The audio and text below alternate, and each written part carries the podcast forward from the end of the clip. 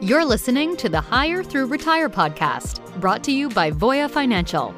We're talking to the best and brightest in the industry to bring you the latest in benefits, savings, and investment trends in the workplace, tackling all things from 401ks to HSAs and everything in between. Come along with us on our journey to help all individuals become well planned, well invested, and well protected.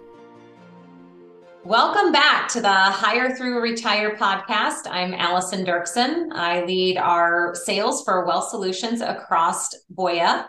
I am really excited uh, to be joining you today as your guest host for today's episode. Today, we have an incredibly exciting episode, one that topically we're bringing back by popular demand, and that is to really hear about a current market update. It's near and dear to myself, our guest speaker, as well as everyone joining us. So, joining the conversation today with me is a guest, while new to the podcast, definitely not new to Voya, and that is our very own Barbara Reinhard, Senior Portfolio Manager and Head of Asset Allocation in our asset management business. Barbara is a frequent guest and contributor to many financial media outlets, including Bloomberg TV and CNBC, where she provides her fantastic insights and outlook on what's going on in today's market. So, without further ado, Barbara, thank you so much for being here today. I'm, I'm personally thrilled to have you, and I know our audience is too. Thank you, Allison.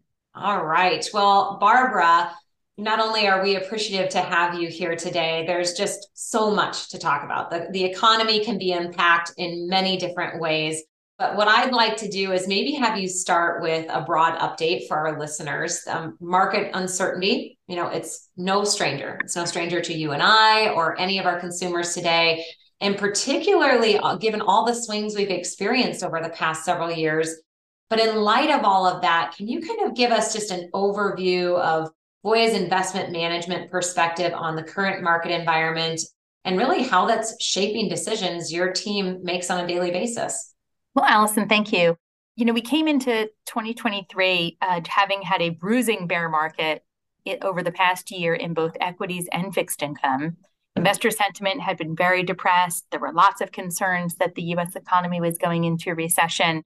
And then to top it all off, we had a bank failure in the beginning of March. And a lot of those things had caused a confluence of investors to start to position very bearishly, lots of concern that the US was slipping into, you know, a pretty big crisis that had some financial implications to it with having the four regional lenders in the US file for FDIC protection. But here we are in the middle of June and things are looking actually relatively good. So at the beginning of the year there was a talk that the first half would be very difficult, second half would be much better. And lo and behold, we are just about halfway through the year and the S&P 500 is registering almost 12 to 13% gains for this year and uh, there's no sign of a recession in sight.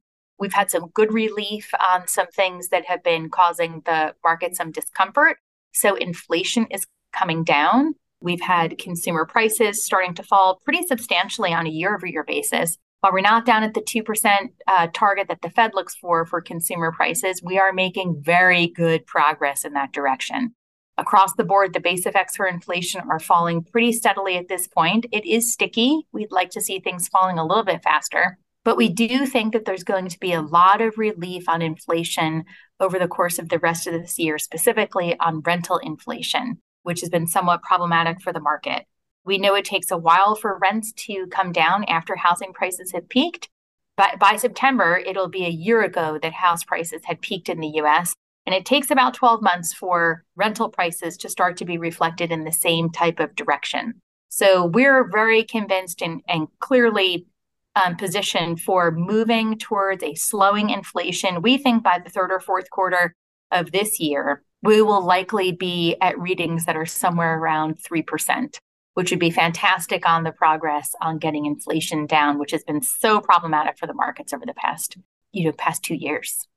You know, Barbara, one of the words that stood out to me in, in, as you just were speaking there, and I it's this naughty word, recession, right? And everyone's buzzing about it. We're wondering, is it going to happen? Is it not? And I got this sense of a little more optimism from you in your response of like, maybe we're not heading yeah. there. Um, but can you explain further maybe why you would consider the economy not heading that way, or mm-hmm. what are those indicators that could lead us into a recessionary period in our economy?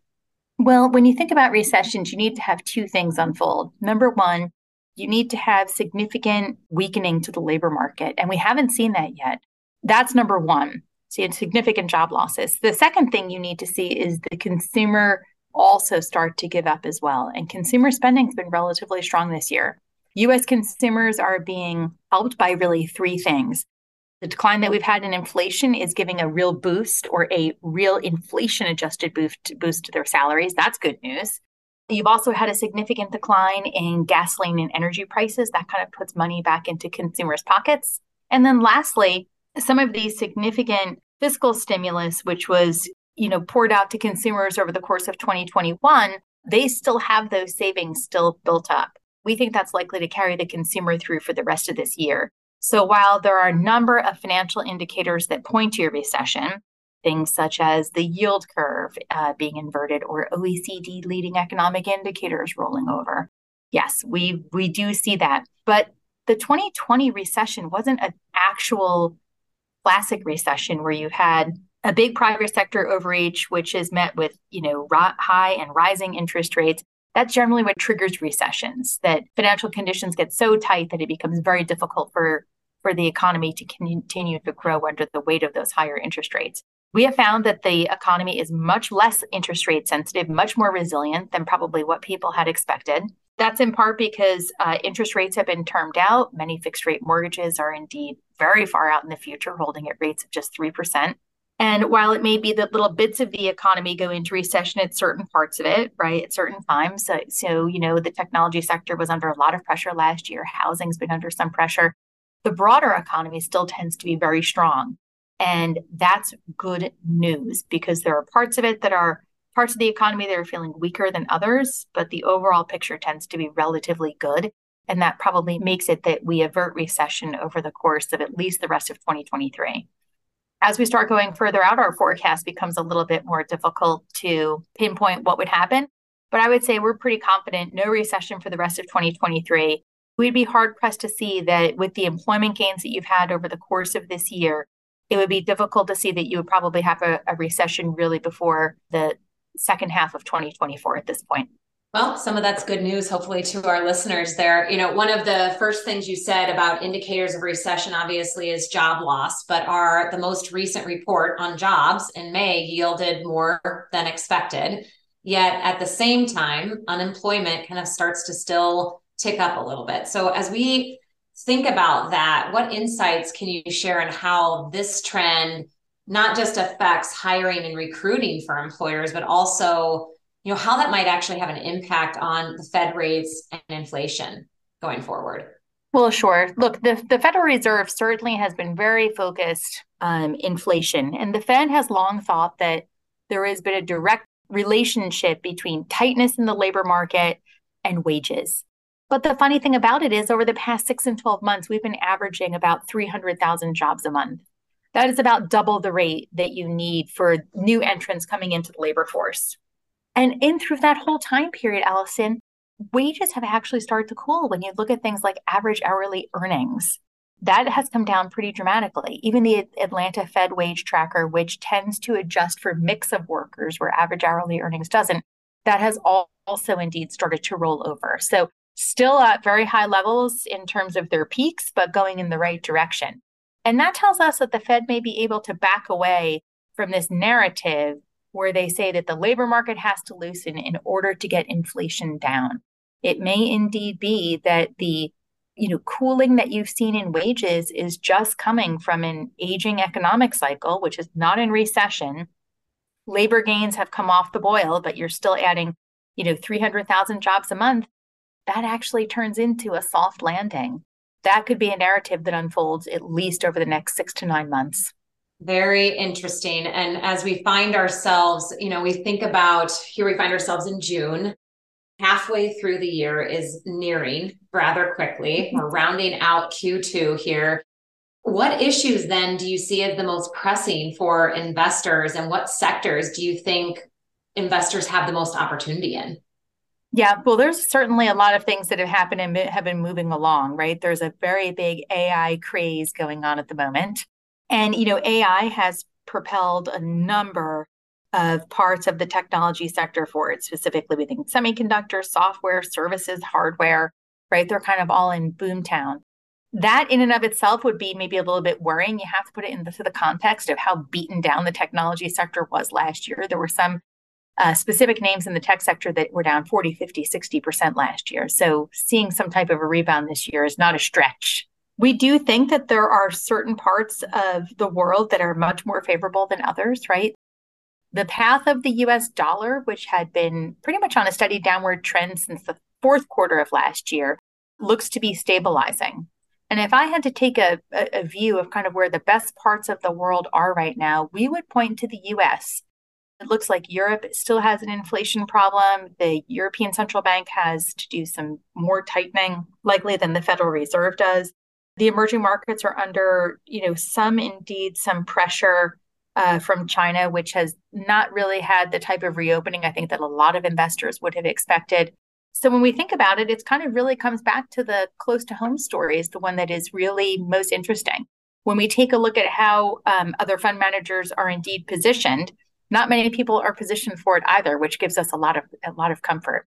But you've seen U.S. earnings revisions hook back up again, and uh, we think that the dollar's probably done the most of its depreciating that it's been doing so. So we would think that coming back into the U.S. is probably the best thing in terms of a global asset allocation.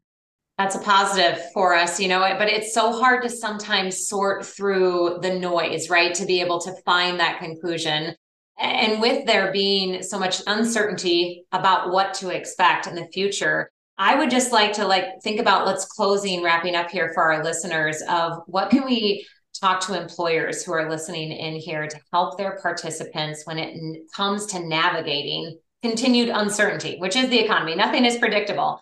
What advice would you have when it comes to ensuring that plan participants you know stick to their plans and try not to get caught up in this roller coaster that we we see in the news that we read about online we see on social media uh, to try to and even on our balances that we check uh, more frequently how can right. we kind of stay the course and clear that noise out? There's a couple things i'd like to leave you with. So one's a little bit of a story. So last year nothing worked. Fixed income didn't work. Equities didn't work. I mean there were very few places to hide last year where you could make a positive return. Cash was one of the few. Last year, at its worst in October, a 60-40 portfolio, so 60% S&P 500, 40% uh, U.S. aggregate bond index was down about 16%. There was not a newspaper in the country or even in the world that would didn't have the headline that said 60-40 portfolio is dead. You should never invest this way again. It's worked for 40 years. It's not going to work for the next 40 years. Well, if you just turn the page forward about nine months, a 60 40 portfolio is up about 10% this year. So you've recovered almost, you know, the lion's share, about almost three quarters of your of your losses at this point from last year. The way that you get those steady compounding of returns is that you do not give up on your investment plan at major market bottoms. When things start getting rough, that's when you need to say, I have a long time horizon. I have a lot more years to work at this point, and I'm going to stick to my plan because I know as an individual, I cannot time the market. That is probably one of the most important things I would share with our investors. The second thing I would also talk about is, you know, be careful on the frequency that you look with your statements, right? It's hard to conceptualize working for 40 years and building your nest egg towards retirement checking it every couple of days or every couple of weeks is not a good strategy. uh, one thing that we do in our household is we check our we check our 401k balances on our birthdays every year. And the reason that we do is we take a look at the asset mix, we make sure that we're gliding down, we make sure that we're positioned for retirement, but we look at them just once a year. And it really has helped us step back from making those awful mistakes of um, you know selling when things are feeling really really bad or even worse allocating more to asset classes that have already moved. So that's the second thing is don't open up your statements so often. And then the third thing I would tell everybody is no matter where you are in your career, right? The most important thing that you can do is save retirement, even if it's just a little bit every single month. It is critically important to do. Those steady gains that you get to make are because you add to your your retirement plan or your 529 plan or whatever you're saving for. You do a little bit at a time. That's the best way to do it. If you can put something aside out of your paychecks, if you just indeed escalate, if you're getting a raise um, one year, just escalate that you're putting the, the dollar amount of your raise a higher level into your retirement plan. Boy, that's a great thing that you can do for yourself. With three things don't give up on your 60 40 portfolios. They are working its way back for you. Number two, please don't check your statement so often. Once a year is fine.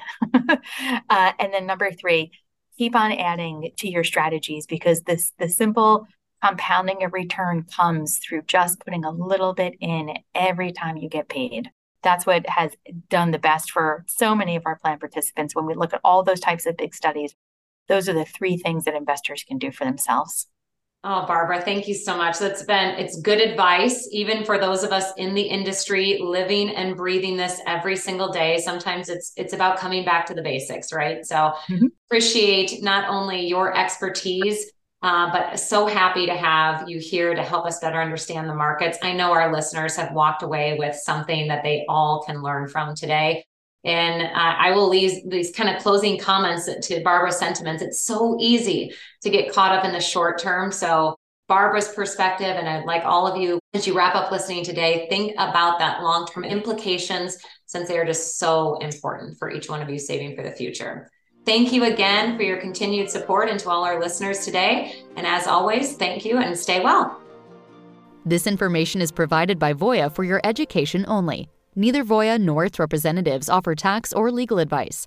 Any opinions expressed within do not necessarily reflect those of the Voya family of companies or its representatives and are not intended to provide specific advice or recommendations for any individual. Please consult your tax or legal advisor before making a tax related investment or insurance decision.